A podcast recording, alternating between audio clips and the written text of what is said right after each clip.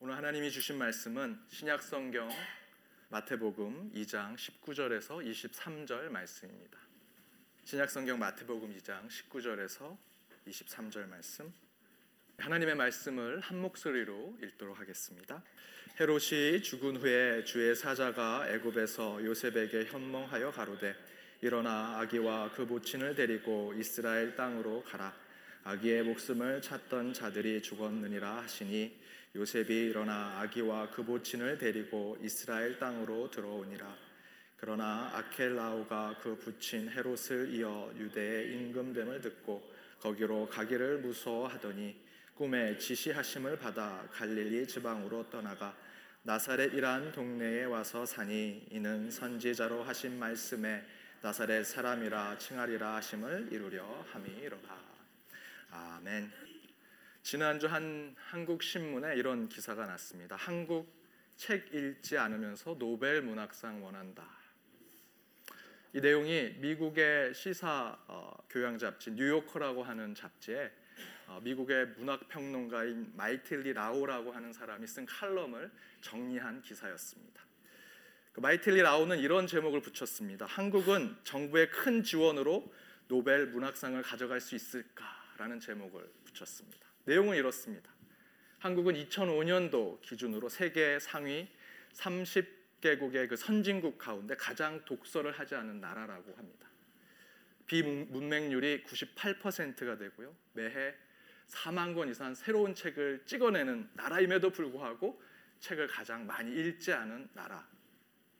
그러면서 세계 13위 경제 대국이면서 노벨상은 고 김대중 전 대통령의 노벨 평화상밖에 없는 나라인데 노벨상 발표만 하면 고은이라는 시인이 노벨 문학상을 받기를 고대하는 나라.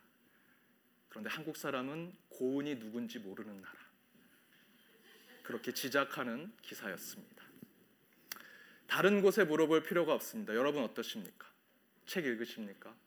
독서하십니까? 바쁜 거 잘 알죠. 시간이 없으신 것 잘 압니다. 하지만 책 읽지 않으면 우리의 생각이 넓혀질 수 없고 사고의 폭력, 포용력도 더 넓어질 수 없습니다. 신앙도 마찬가지입니다. 여러분 읽지 않으면 절대로 신앙은 성장할 수 없습니다. 왜냐하면 하나님께서 하나님의 뜻을 성경 말씀으로 읽도록 해 주셨기 때문입니다. 따라서 여러분 읽으셔야 합니다.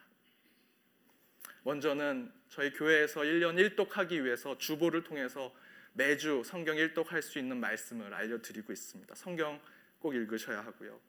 저희 새벽 기도 때마다 아침 묵상으로 어, 생명의 삶 큐티를 계속 읽는데 몇 구절 되는 성경을 매일 같이 읽고 있습니다. 여러분 함께 동참하실 수 있습니다. 또 여러분에게 도전을 주는 책을 꼭 손에 들고 읽으시기 바랍니다. 작년 저희 청년부 친구들과 Slow Church라는 책을 가지고 같이 공부를 한 적이 있습니다. 최근에 한 청년이 지난주에 어, 의술학회, 의학학회에 갔다 왔는데 거기에 slow medicine이라는 주제로 학회를 하더라는 겁니다. 저희가 Slow Church라는 책을 읽고 공부하지 않았다면 그 주제가 우리 신앙과 세상을 연결하는 것으로 보지 못했을 것입니다. 책을 읽었기 때문에 세상과 신앙을 연결할 수 있었습니다. 신앙의 체험, 심리적인 환상 또는 신비로만 이루어지는 것 절대로 아닙니다. 믿음과 신앙을 위해서는 글을 읽고 책을 읽고 말씀을 봐야 합니다. 저는 성경 말씀을 읽을 때 성령을 체험할 수 있다라고 믿습니다. 여러분도 동일한 체험이 있기를 바랍니다. 우리 옆에 있는 분들과 이렇게 인사 나누길 원합니다. 신앙을 위해서 책을 읽읍시다. 신앙을 위해서 책을 읽읍시다.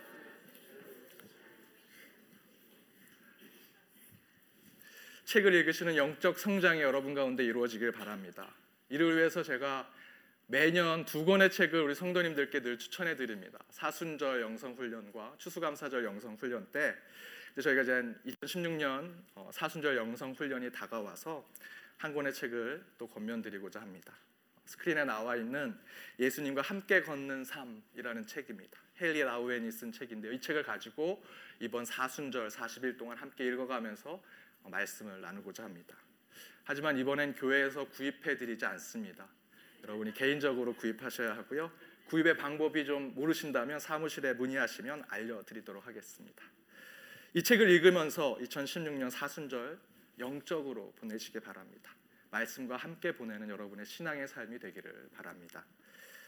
말씀을 전하도록 하겠습니다. 지난 한 달 동안 바른 길을 꿈꾸라라는 전체 주제로 말씀을 전했고요. 오늘은 마지막 날 나사렛이라는 어, 제목으로 말씀을 나누고자 합니다. 마태복음 2장은 예수님의 탄생에 대한 내용을 재미있는 이야기로 매우 극적이고 드라마틱하게 이야기하고 있습니다. 마리아가 남자와 동침하지 않았음에도 불구하고 잉태하게 되었습니다. 그런데 그 아이는 성령에 의해서 잉태되었다라는 영적 계시를 받게 되죠. 마리아는 그래서 괜찮았지만 마리아와 약혼한 요셉은 그 사실을 알고 마리아와 멀리하려고 했습니다. 그런데 꿈에 천사가 나타나서 그 모든 것이 하나님의 역사하십니다라는 것들을 알려주게 되고 그 이후로 마리아를 돌보게 됩니다. 그리고 아이를 낳았습니다. 그런데 멀리 동방에 있는 세 명의 박사가 그 아이를 찾아와서 그 아이가 이제 우리의 메시아요 구, 원자가 될 것이다라고 얘기합니다. 그리고 세상에서 가장 귀한 예물을 바칩니다. 그리고 그 동방의 세 박사는 헤롯을 보지 않고 바로 고향으로 떠납니다. 헤롯은 그것을 분을 삼고 자기 땅에 또 다른 왕이 났다는 얘기를 듣고 갓난 아이들을 다 죽이는 역사가 나옵니다.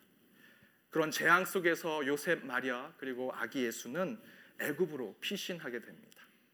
그리고 몇 년 후 헤롯 왕이 죽었다라는 소식을 듣고 다시 고향으로 찾아오는데 여전히 오늘 성경 말씀에 보니까 여전히 헤롯 왕의 아들이 그 땅을 차지하고 있는 얘기를 듣고 그 고향으로는 가지 못하고 더 북쪽으로 올라가서 갈릴리 지방의 변방인 나사렛이라는 곳으로 갔다라고 오늘 성경에 증거하고 있습니다.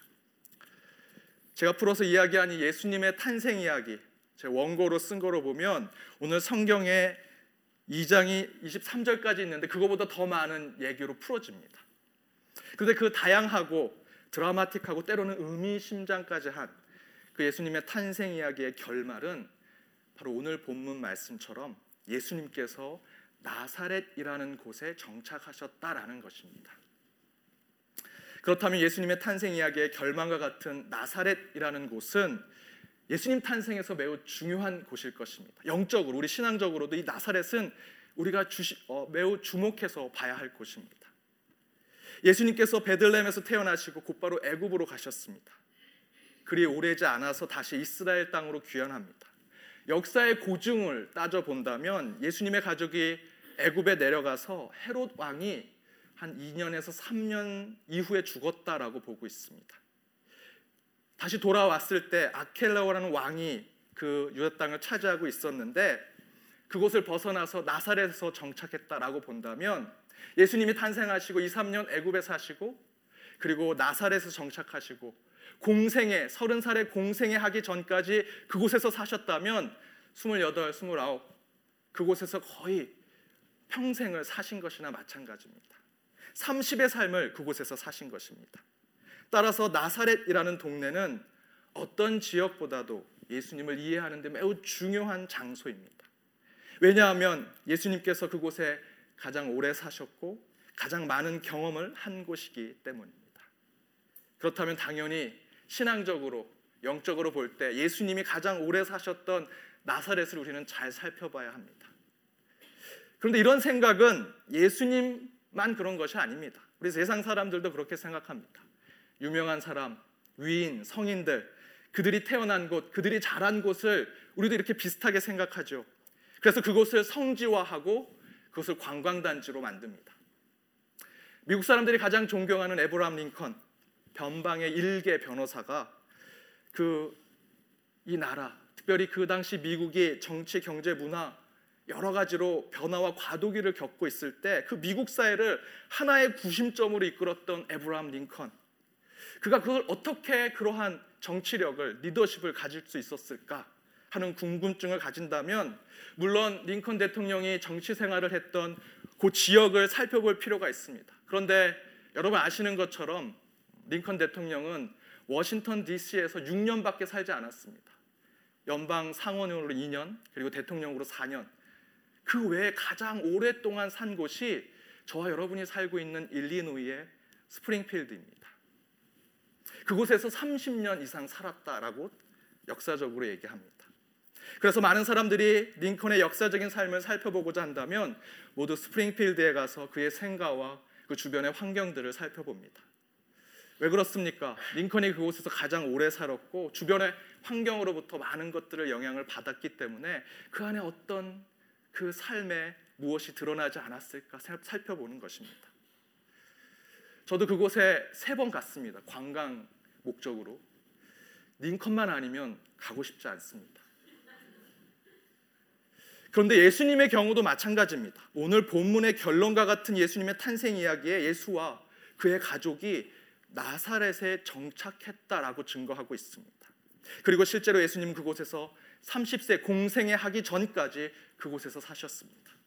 하지만 나사렛은 에브라함 링컨이 정치적 꿈을 꾸고 미국을 변화시키려고 했던 그런 비전을 형성하고 꿈을 꾸었던 스프링필드와는 다르게 실제로 나사렛은 정확하게 역사적으로 어디에 있는지 또한 그것이 역사적으로 있었는지 없었는지조차 의심받는 장소입니다. 물론 오늘 본문에서 예수님이 나사렛으로 가신 것이 선지자의 예언에 의한 것이라 말하고 있지만 그곳은 실제로 있는 것조차 의심받는 곳 또한 성인과 위인이 나올 만한 장소가 아니다라고 이야기합니다. 나사렛이라는 어원을 따지고 보면 히브리어로 네제르라고 합니다. 네체르. 그 뜻은 어린 싹, 여린 가지라는 뜻을 가지고 있습니다. 성경에서 똑같이 증거합니다. 이사야 11장 1절과 53장 3절입니다. 이사야 11장 1절을 함께 읽어보도록 하겠습니다. 함께 읽겠습니다. 이새의 줄기에서 한 싹이 나며 그 뿌리에서 한 가지가 나서 결실할 것이요. 아멘. 이세 다윗의 아버지 사무엘이 이스라엘 왕을 삼으려고 왔는데 건장한 그 아들들이 있는데 그 아들 중에는 왕이 될 사람이 없었습니다. 저기 한 새싹 같은 그저 갓 나온 가지 같은 존재 그 다윗이 그 이스라엘의 왕이 될 것이다 하나님이 얘기하십니다. 그 비슷하게 이야기하지만 이 말씀은 곧 예수를 상징하는 말씀입니다. 53장 3절 말씀도 함께 읽어보겠습니다. 함께 읽겠습니다. 그는 주 앞에서 자라나기를 연한 순 같고 마른 땅에서 나온 줄기 같아서 고운 모양도 없고 풍채도 없은즉 우리의 보기에 흠모할 만한 아름다운 것이 없도다. 아멘.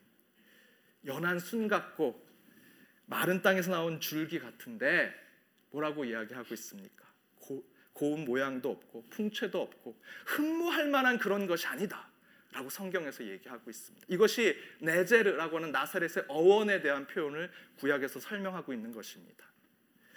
나사렛은 그 어원과 그 근거 자체가 연하고 부족하고 약한 것을 설명하고 있습니다. 그런 이유 때문에 나사렛은 경멸받은 성읍 가운데 하나였습니다. 그래서 성경에서도 신약에 특별히 이런 설명을 구체적으로 이야기합니다. 빌립이 내가 나사렛 예수, 나사렛에서 아주 우리를 구원할 메시아를 봤다라고 얘기했을 때 그것을 나다니엘에게 전합니다. 그때 나다니엘이 1장 46절에서 이렇게 얘기합니다. 나사렛에서 무슨 선한 것이 날 수 있겠느냐? 나사렛에서는 그런 사람이 나올 수 없어.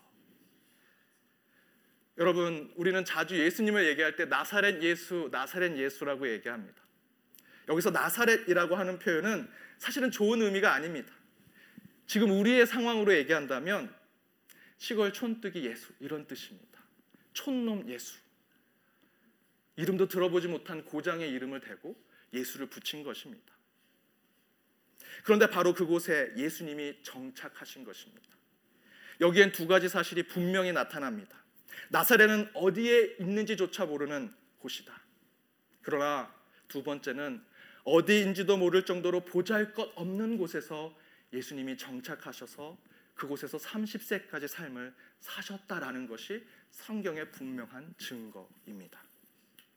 그렇다면 우리는 여기서 오늘 말씀을 위한 질문을 던져야 합니다. 왜 하필 나사렛이냐? 왜 하필 예수님은 나사렛에서 그 모든 생을 사셨는가라는 질문을 우리는 해야 합니다. 물론 헤롯 왕이 아들이 두려워서 헤롯 왕의 아들이 두려워서 다른 곳으로 가셨지만 예루살렘까지는 아니더라도 갈릴리의 다른 지방들 더 좋은 도시가 있었을 텐데 왜 있는지 없는지조차 확실치 않은 나사렛으로 가셨는가? 그리고 그곳에서 왜 고향처럼 예수님은 사셨는가? 우리는 질문해 봐야 합니다.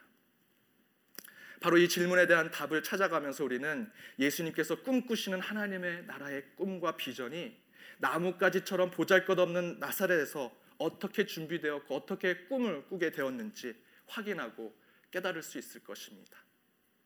그렇다면 왜 예수님은 나사렛으로 가셨고 그곳에서 자라셨는가? 그 영적 의미는 무엇인가? 오늘 두 가지로 함께 말씀을 나누고자 합니다. 첫 번째는 함께 읽어보도록 하겠습니다. 함께 읽겠습니다. 예수님은 나사렛과 같은 보잘것없는 우리에게 오신다. 예수님은 나사렛과 같은 보잘것없는 저와 여러분에게 오셨다라는 것입니다. 우리 주님은 이름도 없고 있는지조차 없는지조차 모르는 우리에게 저와 여러분에게 오신다. 여기서 나사렛은 저와 여러분을 상징합니다. 특별히 미국 땅에서 이민교에서는 더 잘 설명할 수 있습니다. 제가 미국 처음 와서 어학연수로 영어를 배우려고 갔습니다.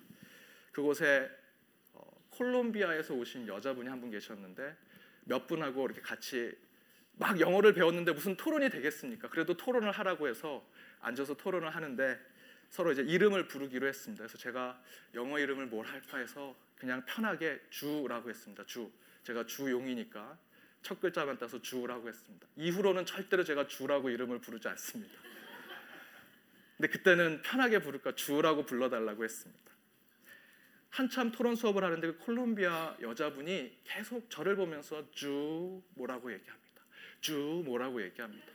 그래서 제가 듣고 계속 답변을 해줬습니다. 저한테 얘기하니까 계속 주라고 얘기해서 너무나 힘들게 어렵게 막 하다가 영어가 안 돼가지고 눈물을 흘리고 싶을 정도로 힘들게 답변을 했습니다.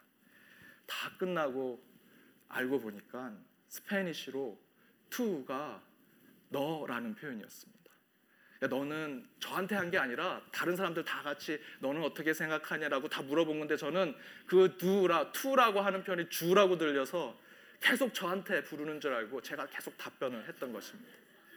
그날 너무나 창피하고 너무나 제 마음이 괴로워서 집에 와서 계속 기도했습니다. 하, 미국에 왔더니 제 이름도 없어지고 제 존재감이 점점 없어집니다. 이름이 없는 이 상황에 유일하게 제 기도가 위안이 됐고 하나님이 제게 위안이 됐었습니다. 여러분, 여러분도 이 땅에서 없는 존재로 이름도 없는 존재로 살아가지 않으십니까? 여러분 상 어떠십니까? 지난주에 2월 1일 아이오와주의 코커스에서 열린 첫 번째 미국 대통령 예비 선거에서 가장 주목할 만한 결과가 나왔습니다. 공화당의 예비 후보인 그 트럼프가 지금 굉장히 바람을 일으키고 있는데 이 트럼프가 정말 그 여론조사뿐만 아니라 진짜 표를 받는 사람인가라는 것이었습니다. 스크린의 표를 보시면 트럼프의 인기는 아이오와 주에서도 대단했습니다. 그런데 막상 뚜껑을 열고 보니 결과는 달랐습니다. 크루즈 후보가 4%에 가까운 격차로 트럼프를 따돌렸습니다. 그 예상 밖의 결과에 각종 언론이 그 이유를 분석했는데 이렇게 얘기합니다. 크루즈의 승리의 원인은 99개의 카운티 모두를 샅샅이 훑으면서 바닷가 그 밑바닥을 흠는 그런 유세를 했기 때문이다라고 설명합니다. 그 영어의 기사를 제가 살펴보니 타이니 타운스라는 표현이 나옵니다. 작은 마을까지도 다 돌아다니면서 모든 사람들을 만난 것입니다. 크루즈는 한 표를 얻기 위해서 아이오와의 작은 도시까지 신문에 의하면 제가 신문을 사전을 옆에 두고 읽어봤습니다. 무슨 얘기를 하는지. 200명의 작은 마을에 4천 명이 넘는 큰 마을까지 그 마을에 있는 식당과 바를 돌아다니면서 선거 운동을 하는데 단 한 번도 정치인들에게 이름을 불려보지 못했던 인정받지도 못했고 존재를 알아보지도 못했던 그런 사람들에게 악수를 하면서 선거 유세를 한 것입니다. 그렇게 밑바닥을 가면서 선거 유세를 해서 바람을 일으켰던 트럼프를 이 크루즈가 이겨낸 것입니다. 여러분 실제로 예수님이 나사렛에서 어떤 삶을 사셨는지 아십니까? 여러분 아시는 것처럼 예수님의 아버지인 요셉은 일찍 죽었습니다. 그래서 요셉은 일찍 생계를 책임져야 될 장자로 살았습니다. 아버지가 하던 일이 목수 일이었습니다. 그래서 그 목수 일을 이어받아서 어, 생계형 가장으로 살았습니다. 근데 우리가 생각하는 것처럼 그 목수가 무슨 사무실 두고 좋은 테이블에 많은 어, 장비 가지고 목수 일을 했느냐? 그렇지 않습니다. 그때 당시 이스라엘의 갈릴리 지방의 목수는 거리 순회 노동자였습니다. 큰 박스를 어깨에 메고 나무 나무 있습니다. 문짝 고칩니다. 창문 고칩니다. 소리 소리 지르는 겁니다. 예전 한국에 여러분 생각해 보시죠. 밤에 추운 날 메밀묵, 찹쌀떡 했던 사람들처럼 예수님도 거리를 돌아다니시면서 문짝 고칩니다. 제가 나무를 가지고 있습니다. 제가 기술을 가지고 있습니다. 소리 지르면서 밑바닥까지 가장 못 사는 사람들의 있는 마을까지 돌아다니면서 일을 했던 분이셨습니다. 그렇게 나사렛에서 갈릴리에서 수많은 사람들의 아픔과 고통을 지켜보신 분이 예수님이십니다. 예수님께서 이스라엘의 위대한 지도자가 되고 세상을 구원할 강력한 메시아가 되기 위해서는 대세를 따라서 예루살렘으로 가시던지 아니면 더 영적 기운이 있는 더 유명하고 세속적 가치가 있는 도시로 가야 합니다. 그러나 성경은 예수님이 이름도 낯설고 마을이 있는지 없는지조차 불투명한 거기에 지명 이름까지도 보잘것없고 미약해 보인다라는 뜻을 가진 나사렛으로 가셨습니다. 하나님은 예수님을 그런 사람들에게 그런 곳으로 그런 마음을 가진 자들에게 보내셨다라는 것이 하나님의 뜻입니다. 이에 보네포 목사님이 이렇게 얘기하십니다. 예수님은 나사렛에서 모든 사람의 공경을 짊어지고 그들의 구주가 되시기 위해 극한 가난과 비천함 속에 사셔야 했고 멸시당하는 비천한 사람들과 삶을 나누셔야 했습니다. 예수님은 나사렛 곧 연한 가지 바로 난 싹과 같은 약하고 부족한 곳으로 가셨습니다. 그것이 하나님의 뜻이었고 하나님의 강력한 의지였습니다. 저는 여기서 나사렛은 저와 여러분을 상징한다라고 생각합니다. 타국에서 이름 없이 살아온 지 30년, 40년. 나의 존재감은 이미 사라진 지 오래고 나이 들어 병 들어가면 우리 인생은 점점점 사람들에게 알려지는 것이 줄어드는 인생을 살아가는 것입니다. 제가 한국에서 사역할 때 저희 제가 모시던 담임 목사님은 어, 저희 명절날 집에 보내지 않은 휴가를 주지 않으셨습니다. 명절날 오히려 더 신방을 가야 한다고. 명절날 다 집에 가면 병원에 남아 있는 성도들은 혼자 보내니까 목회자들이 가야 한다고. 그래서 제가 어느 한 어, 성도님을 찾아가게 됐습니다. 파킨슨 병에 걸리신 분이었는데 제가 투덜투덜 거리면서 아, 목사 잘못했다 막 이러면서 그 병원을 찾아갔는데 그 방에 들어갔더니 그 집사님이 저를 보자마자 닭똥 같은 눈물을 흘리십니다.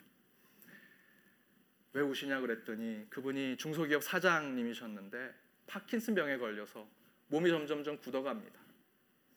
그렇게 병원에 있으니까 처음엔 회사 사람들이 발길을 끊고 그 다음엔 친구들이 발길을 끊고 그 다음엔 가족들이 발길을 끊고 나중엔 자녀들이 발길을 끊고 끝내는 아내도 더 이상 오지 않더라라는 것입니다.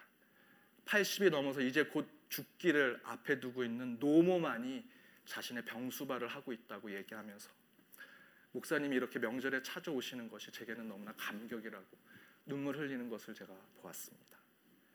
여러분 저와 여러분의 인생 점점점 나이 들고 죽어가면 아무도 알아주지 않습니다. 그렇게 존재감을 잃어가는 것이 저와 여러분입니다. 우리 청년들은 아닌 것 같죠? 청년들 요즘 일자리가 없습니다. 이제 막 대학 졸업했습니다. 재능 있습니다. 제가 메이저가 뭔지 알 수 있습니다.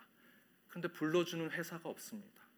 알아주는 사람이 없습니다. 그것이 지금 우리의 현실입니다. 돌아보니 내 삶이 우리의 인생이 나사렛과 같습니다. 있는지 없는지조차 모르고 꺾여져도 아무도 알지 못하는 나뭇가지와 같은 아무 의미가 없는 존재와 같이 그렇게 나사렛처럼 살아가는 것이 지금 우리 현실의 삶입니다. 그런데 그런 영혼에 우리 예수님께서 찾아오셨고 그곳에서 가장 오래 사셨다고 오늘 말씀에서 증거하고 있습니다. 그리고 그것이 하나님의 예언이고 하나님의 강력한 뜻이라고 이야기하고 있습니다. 여러분, 제가 목회자로서 신앙을 지키는 이유가 뭐라고 생각하십니까? 목사님이 그런 얘기하면 안 되죠. 하지만 저는 얘기하고 싶습니다. 제가 목사라서 제 신앙을 지키고 있을까요? 제가 무슨 신비로운 체험, 간증거리가 있어서 신앙을 지키고 있습니까? 학문적으로 많은 것을 깨달아서 아닙니다. 바울이 이렇게 얘기했습니다. 그 모든 것 배설물로 여겼다. 제가 바울보다 잘난 게 하나도 없습니다. 그렇다면 제가 가진 것 또한 배설물에 지나지 않습니다. 제가 가진 직분, 종교적 체험, 지적인 신앙, 제 믿음의 척도가 될 수 없습니다. 대신에 바울이 고백한 저는 그것을 끝까지 붙들고 나아가기를 원합니다. 고린도후서 12장 9절 말씀 함께 읽어보도록 하겠습니다. 스크린을 보시고 읽으면 됩니다. 함께 읽겠습니다. 내게 이르시기를 내 은혜가 내게 족하도다. 이는 내 능력이 약한 데서 온전하여 짐이라 하신지라. 이러므로 도리어 크게 기뻐함으로 나의 여러 약한 것들에 대하여 자랑하리니 이는 그리스도의 능력으로 내게 머물게 하려 함이라. 아멘. 제가 신앙을 지키는 유일한 이유는 주님, 저는 할 수 없습니다. 라는 신앙 고백 때문입니다. 저는 인간적으로 설때 목사라는 직분을 감당할 수 있는 자가 아닙니다.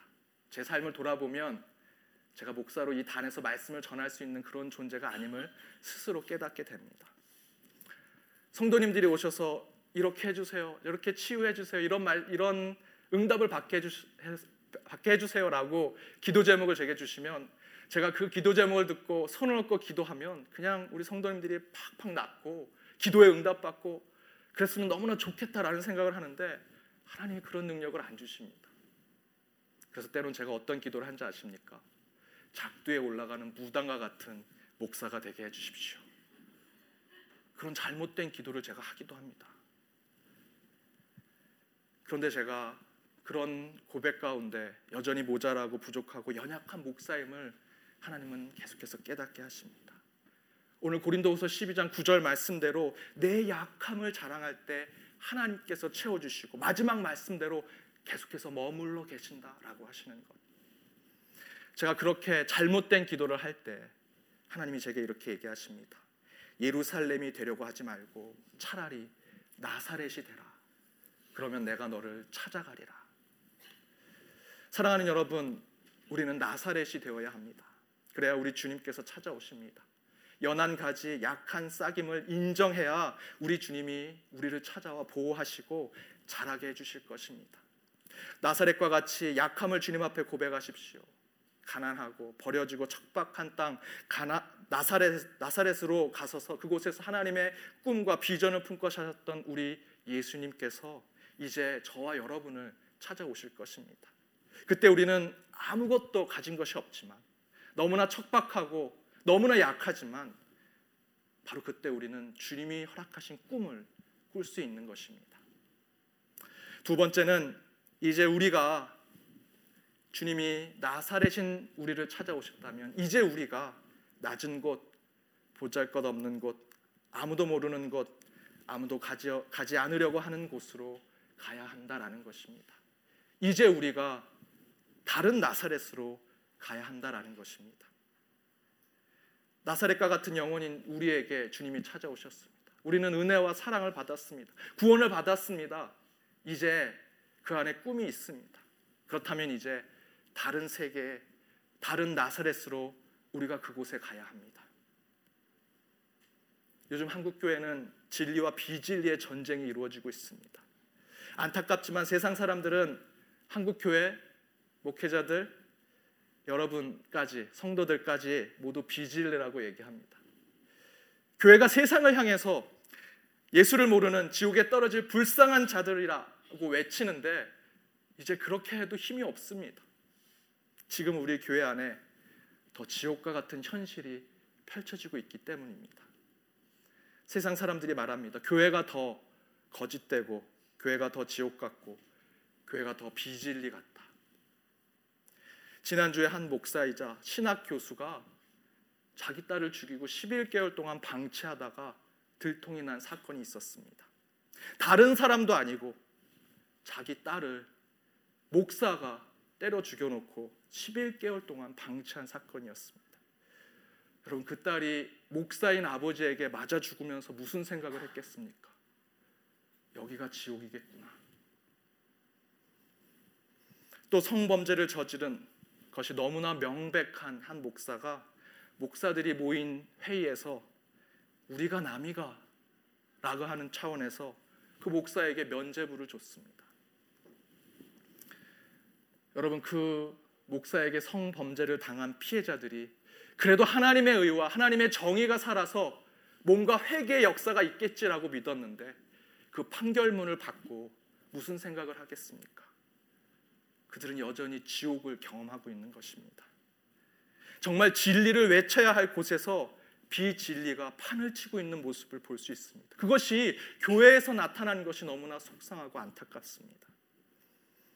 이제 한국 사회에서 이단과 우리 전통 교회를 구분하지 않습니다. 세상 사람들은 똑같다라고 얘기합니다. 그러나 저는 이런 진리와 비진리가 교회 안에서 혼재하는 시대에 오늘 말씀을 통해 참된 진리를 붙잡을 수 있는 영적 방법이 있다라고 믿습니다. 그것은 지금 우리가 주님과 함께 나사렛으로 가고 있느냐 없느냐라는 것입니다. 여러분 우리는 나사렛으로 가고 있습니까? 낮은 곳으로 보잘것없는 곳으로 아무도 모르는 곳으로 아무도 가지 않으려는 곳으로 여러분 가고 있습니까? 제가 한 이단이 지은 그들은 성전이라고 하는 곳에 가봤습니다. 그 성전에 현관문을 두고 들어갔는데 그 로비를 보는데 입이 쫙 벌어졌습니다. 너무나 화려했습니다. 너무나 좋았습니다. 너무나 값비싼 곳으로 이 로비를 꾸며놓은 곳이 야 이곳에서 예배드리면 좋겠다. 그때 제가 확신했습니다. 그래서 이곳이 이단이구나. 그곳은 돈의 천국이었습니다. 황금의 세상이었기 때문에 그곳은 주님이 가시려고 했던 나사렛이 아니었습니다. 근데 여러분 안타까운 사실은 우리 주변의 교회들을 찾아가 보면 그 이단의 교회 같이 입이 딱 벌어지는 교회 성전을 지어놓은 교회들이 너무나 많습니다. 황금의 세상, 돈의 천국이 이미 교회 건물에 나타나고 있습니다. 우리는 나사렛으로 가야 하는데 다른 곳으로 가고 있는 것입니다. 진리를 구분하는 것은 곧 이것이 하나님의 말씀, 하나님의 뜻이라는 것을 분별하는 것은 우리 신앙이 우리 교회가 나사렛으로 가고 있느냐, 그렇지 않느냐라는 것에서 판명 날 것입니다. 낮은 곳으로 찾아가는 신앙인인가? 나는 보잘것 없는 곳에서 신앙의 삶을 실천하는 그리스도인인가? 아무도 모르는 곳에서 아무도 모르게 구제와 봉사의 삶을 살아가는 교회인가? 그리고 아무도 가지 않으려고 하는 곳에 주님의 복음을 들고 그곳에 복음을 전하고 생명을 전하는 교회 공동체인가? 바로 그것이 참 신앙의 진리를 구분하는 기준이라 저는 믿습니다. 여러분 한 달 동안 어떻게 하면 바른 주님이 주신 꿈을 꿀 수 있을까 저희가 고민하고 기도하며 말씀을 들었습니다. 진리이신 주님이 주시는 바른 꿈은 우리 예수님께서 가장 오래 머무셨던 나사렛 그곳으로 가는 것입니다. 나사렛인 우리에게 찾아오신 주님과 함께 또 다른 나사렛을 찾아가는 것이 우리가 바른 꿈을 꿀 수 있는 온전한 신앙의 모습일 것입니다. 분명히 그 안에서 하나님께서 여러분에게 참된 하나님의 꿈을 허락하시리라 믿습니다. 그 꿈이 여러분 삶 가운데 참 진리를 세우는 능력이 되기를 주님의 이름으로 축원드립니다. 함께 기도하겠습니다. 꿈을 허락하시는 주님, 말씀을 통해 참된 하나님의 꿈을 꿉니다. 우리의 꿈은 주님으로부터만 올 수 있음을 믿습니다. 누구에게도 빼앗겨서도 조정되어서도 안 됨을 깨닫습니다. 오직 주님이 주신 거룩한 꿈과 상상으로 하나님의 진리의 삶을 살게 하여 주옵소서. 이를 위해 주님이 가신 나사렛으로 가게 하여 주옵소서. 보잘것없고 모두가 가기 싫어하는 그곳으로 우리의 신앙과 믿음이 향하게 하여 주옵시고 이를 통해 천국의 꿈이 그곳에 이루어지게 하여 주옵소서. 꿈꾸는 자 되기를 원합니다. 그러나 나의 만족과 성공과 물질만을 위한 꿈이 아니라 하나님의 꿈, 교회 공동체의 꿈, 천국의 꿈을 꾸게 하시고 이를 통해 바르고 옳은 꿈의 실현을 맛보는 저희 모두가 되게 하여 주옵소서. 이 모든 말씀 예수님의 이름으로 기도드립니다. 아멘.